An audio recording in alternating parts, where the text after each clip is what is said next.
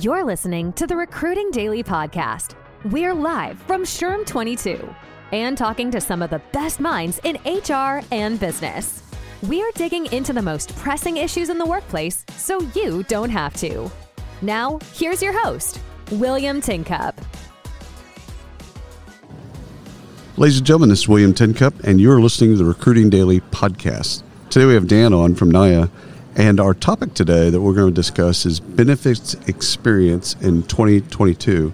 Really, kind of uh, the experience, but also the expectations that different people have. I want to kind of unpack that with him. I know he's got a bunch of great ideas and some research. So, uh, so this is going to be a lot of fun. Dan, welcome to the show. Would you introduce both yourself and Nayya? Absolutely. Thanks for having me, Will. Sure. So, Dan Murdoch from Nayya, Chief Marketing Officer.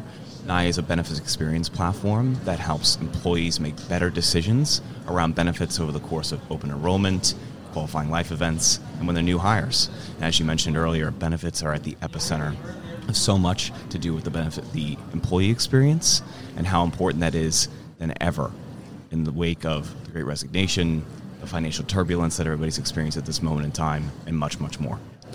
Well, let's because you you brought us into employee experience. Let's let's stay there for a second. The relationship between benefits experience and employee experience. What is that like right now? What do you see? And uh, and then the second part of that is what are the expectations, the new expectations that employees have? Yeah, I think unfortunately it's fractured at this moment in time, right? And I think that's because there's a disparity between the way HR organizations are currently perceiving that experience and how is it meeting the realities of consumers today. Right. And that's not only in the course of just a selection of benefits, right, during open enrollment, which Right. is a pretty antiquated process as Right. it currently stands. And Right. oftentimes when we're speaking to people, they have this immediate reaction, be like, "Oh yeah, that process around like we do that once a yeah, we year." do that once a year. I went through a 30-page PDF, all in size 10 font, the fine print underneath to understand what programs are best for me. And I'm trying to basically do the back of the napkin math, like Good Will Hunting against a whiteboard, Right. to try to figure out, okay, I'm planning a pregnancy this year. I just took out a mortgage. I'm trying to actually make decisions around benefits that are going to put me in a financially stable position. And unfortunately, people just aren't in that position today. And I think, unfortunately, right, going back to disparity, what we found is that 65% of employees are definitely not confident about the benefits the decision make, they make during open enrollment. Right. Moreover, over 75% of respondents said at one point in time their benefits fell short of their expectations, whereas HR leaders believe at least 76% or above that the benefits experience that they're forging today is equipping their consumers with what they need.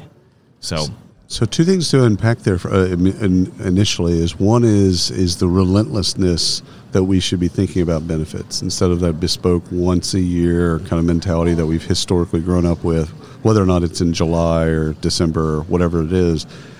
It's this once a year. We should be thinking about benefits as as, a, as something like the employee experience. We're thinking about it all the time. How do we make it better? Yep, it's an evergreen strategy, Yeah. right? And it's not only in the course of, know, during open enrollment traditionally, but it's during new hires, qualifying life events, but it's ongoing education, it's ongoing engagement and communication around what benefits are being offered to my employee base.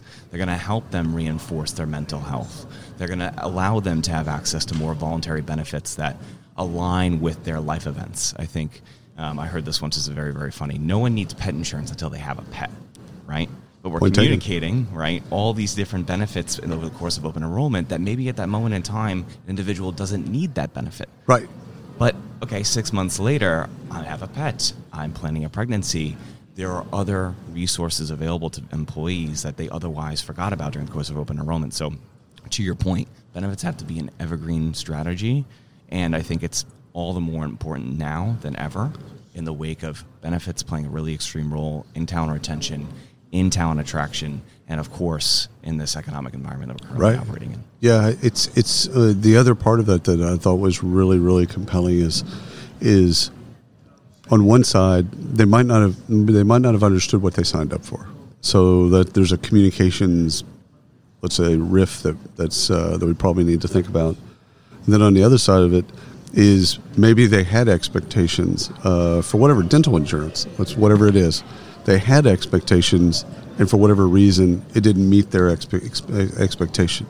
So take us into that world because both of those are they're connected, right?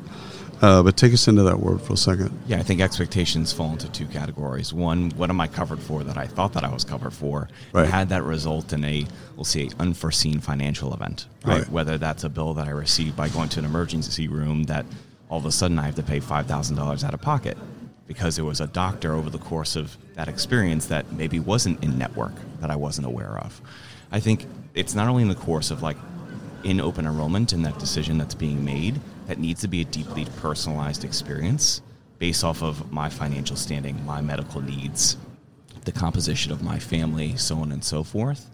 But it's about the fact that I need to make sure that whatever that decision is, because arguably benefits are the single most important financial decision made by Americans every single year. Right. And yet, that experience, if you compare that to like selecting going to college, buying a car, Right. right? You wouldn't buy a car without test driving it and doing a bunch of research, right? Right. But this experience around selecting benefits is the exact opposite of the antithesis of that. Oh, it's it's it's even worse because it's coded in insurance language, which is worse than legalese uh, Mhm. for some. So, you know, like like you almost have a decipher code that you have to have in front of the thing, the the benefits to then be able to understand like what what what is it. I mean, that's why so many people use a benefits broker because smaller companies, especially. Because they can make sense of the documents. Like there's someone that has to actually make sense of the documents. Exactly, and that doesn't scale, right? No. To employee sizes in excess of 1,000, 5,000, 10,000 and above, No. right? And we, we saw a disparity. Yep. As you go up the chain of the, the size of the company, the larger the disparity in the understanding of that benefit program naturally, right? Because there's more benefits more likely offered, right? And there's more employees and less HR people, right? If you think about that ratio, or the broker, whoever the subject matter expert is, right, in house. How, how should? Oh, go. ahead, Finish your thought. Yeah, I was just I was going to make the point that whether you're a doctor, a lawyer, or whatever your degree may be, right, or maybe you have just a, a GED, this is a universal issue, Right. Right. No one understands this. No, hundred right? percent. or at an academic informed level, and Right. that goes back to the earlier point. Like it goes beyond just knowing what an FSA is, what an, an HSA. That part's easy, but it's the practical application of that, given my personalized needs in my life, which are completely unique, Right. which warrants a more personalized experience up front. Dumb question alert. Do you think that benefits, uh, as a benefits experience, do you think that it should be more agile? Yes, absolutely. Especially, it's, okay, we're about to potentially enter a recession. Yeah, I think we're talking ourselves into it, but yeah, Yeah, that's different. that's But yeah, true. Yeah, let's let's go there. Let's Sure. go there for a moment, Yeah. right? Okay, I need to make sure that I am as financially stable as humanly possible. Right. Right. Okay. How? What do my benefits play a role in that? Given that my child has a pre-existing condition, Right. right? How is it that that choice that I made up front during the open enrollment process actually helped reinforce my financial stability? Right. So agility is just about the the peace and confidence around the decision, no matter what the conditions may be in my life, whether it's the unforeseen or things that we might be talking ourselves into. Right. So, what are what are benefits right now from an experience perspective? What are things that you're seeing? Kind of some of your customers. You all sit on top of a lot of data. You get to kind of see consumption in a, in a way that's really compelling. So, what do you see that's being used? Because because I've said for years, uh, it's not a benefit if people don't use it. So we can kind of like not call it a benefit because again, it's it's only a benefit if if it's consumed. Then it's a benefit. Exactly. And I uh, think over the last five years, there's been this massive migration, right, to high deductible health plans paired with an HSA or FSA, Right. right. And then underneath that is like, okay, here's this entire menu Right. of voluntary benefits that Right. now have, have at your disposal to essentially just like plug the holes, right, in the gaps in that plan, right, so that you're not financially in a susceptible position. Okay. There's a now you already had to go through the education around medical, dental, and vision and all the traditional things, which is already still a gap, right? Right. Now moving to the side deductible health plan. Okay, now there's this menu of 15 different voluntary benefits that I now need to understand on a unique by unique basis and figure out which of those actually meet my needs. So to your point around a benefit isn't a benefit if, if it isn't used, the biggest challenge of this moment in time is okay, I now have this dynamic of maybe 15, 20 different benefits that I'm offering a, an employee at one, one period in time. Right. But there's this disparate, fractured nature around being able to understand the composition of what do I particularly need given my unique, you know, needs and personalized requirements. And so what we've found is those voluntary benefits are effectively going stale. Right. The engagement is so so low, and so and the way that the employee interacts with those might be in a different microsite or in a different landing page, right? Right. That might be hosted by a particular voluntary benefit. I think we're all in very much support of more benefits that help people, you know, support themselves mentally and financially, Right. And of course, their their overall well being. But that experience around me as an employee understanding, okay, I know that that voluntary benefit exists and I can interact with that. That's a massive gap, right? Especially because from a technological experience perspective, it doesn't sit into it in a single place, Right. Right? They're all in separate places, so it's very difficult for employees to actually understand the what, the why, and where Right. to interact with that benefit. It's really interesting because the way that you talk about voluntary benefits is the way that we've historically talked about EAPs. Mm, yep. Like, well, we have that. no one uses it, but we have it. And and voluntary voluntary benefits have, almost become the, the new AAP because we oh we have it. No one uses it, or or the consumption and usage is so low that it's nebulous. But we offer it again. That's cool. It's great that we offer it, but if we don't train people and teach people and get it adopted, then it's a big giant so what, right? Exactly. And I think there's there's the dimensions of the point of which you actually utilize that benefit, which is what is it, Yep. and then the why, Yeah. and then the how, Yep.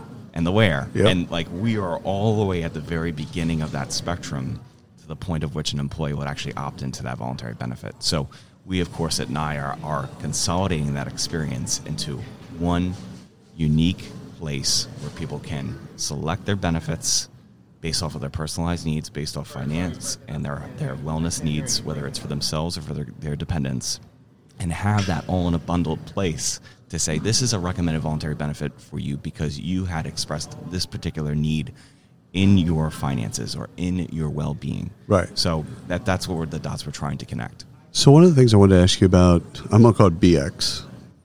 Love uh. Of uh, I'm going to borrow that just so you know. You know what? If you don't, I'd be offended. yeah, there you go. I'd be offended if you didn't say BX is the new EX. BX I'd be. EX. I I'd, love it. I'd be completely offended if you didn't do that. I'll be sure to credit you it. Nah, no, no, no, no, there's none of that. So, I, I wanted to ask you about the benefit of BX as a as a as a concept. We've thought about. We've talked a lot about health, right? But you've also brought in in, in the last couple of seconds. You've brought in uh, financial wellness and uh, and mental uh, wellness or, or wellness, uh, financial wellness, etc., mental health.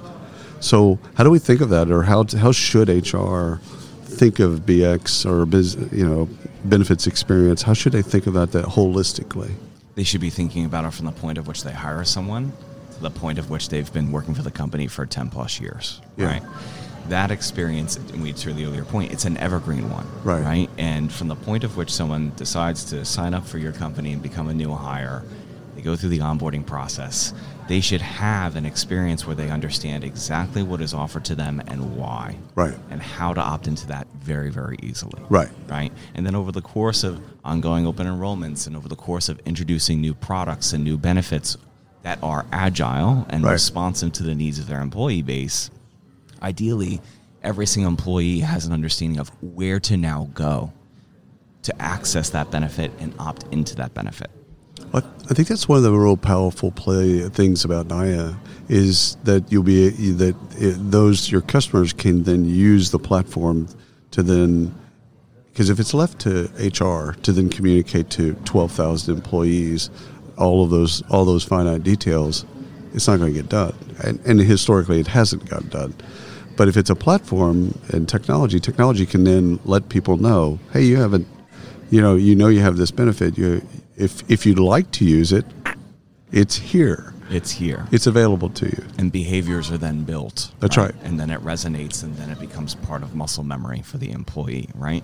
And I think having it integrated within the, I'd say the the nucleus or the the motherboard of the HR technology scheme with the HCM platforms, we just forged a really important alliance with ADP and Right. Workforce Now, and we will be the the BX Yeah. inside of that platform moving forward. But we're in discussions with any number of the HCM ben admins out there Yeah. they're finding that embedded experience and, and centralizing all of the behavior and the education in that one umbrella is particularly important in, in actually making that a reality.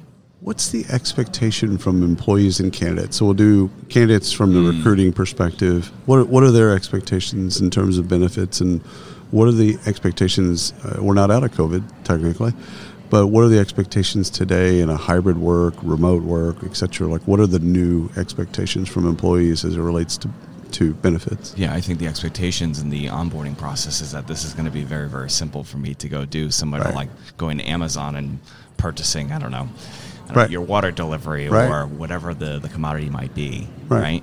And that is definitely the expectation now versus that of okay if i'm a remote employee and now i'm being packaged all i'm being unloaded all this information and i'm also trying to figure out how i'm going to be prepared for my first day to be successful that's an overwhelming experience that, that doesn't bode well right for for a proper bx um, and i think there's this element i don't know if you've heard this phrase but the great regret right mm-hmm. associated with okay i just maybe i'm a a, a, person who participated in the Great Resignation, and now I've entered yep. a new job, and now I have this great regret because oh crap, I can't actually like this role isn't right for me for one right. reason or another.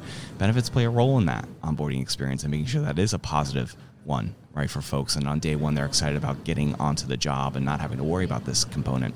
We also found that benefits were the second most important variable when people are deciding whether to stay or leave. Number one, obviously, being compensation, but you could argue right. benefits are a subset of compensation. 100%. So, um, to the CFO, it, it absolutely is. 1000%. Yeah. And then in the course of, of, of those right, who are who are on the job and have already been with the organization for many, many years, hopefully, right? The the idea that benefits are evolving to meet their needs, right? Evolving in a way that helps them feel like HR and that organization has their needs front of mind and that employee experience uh, is is a greater importance to the business than anything else right there and especially you can make the argument especially in um, verticals like hospitality or any other service driven industry that exists that are experiencing high turnover their business is run through their people 100% right? and there's a direct correlation between their business unit economics and retention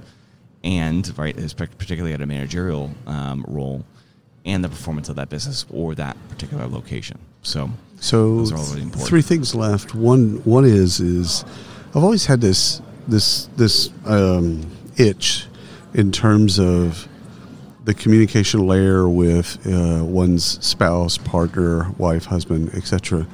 Um, because as an employee, you get a lot of communication, which is great, and then you've got to then communicate that to another person, right? Like in my case, it'd be to my wife. I've got to now communicate something that I don't understand. And now I've got to go and it's like the telephone game, right? Exactly. Now, now I've got to go and explain something third person. Uh, and I've, I've always just found that kind of silly. Like, why, why can't she just log in and see the same things I see? Yeah, and that's um, it's funny because we had a, a number of consumers on our platform give us feedback to say, oh, instead of me just placing all the PDFs and you know essentially trying to again unpack the equation like the Good Will Hunting example, they're now sitting side by side using Nayya. Yeah. And going through the step by step TurboTax like experience to say what is their family going to look like over the next uh, year or so. Right. Right. Are they planning a pregnancy or not? Are they on the same page around the answers to these questions that will ultimately inform a personalized recommendation? And at the very end, they're like, oh my gosh, this is a complete departure from what we're used to. And right. now the burden isn't on the partner. Right. To have to translate something that they don't even understand fundamentally themselves. Right. Right. I love that.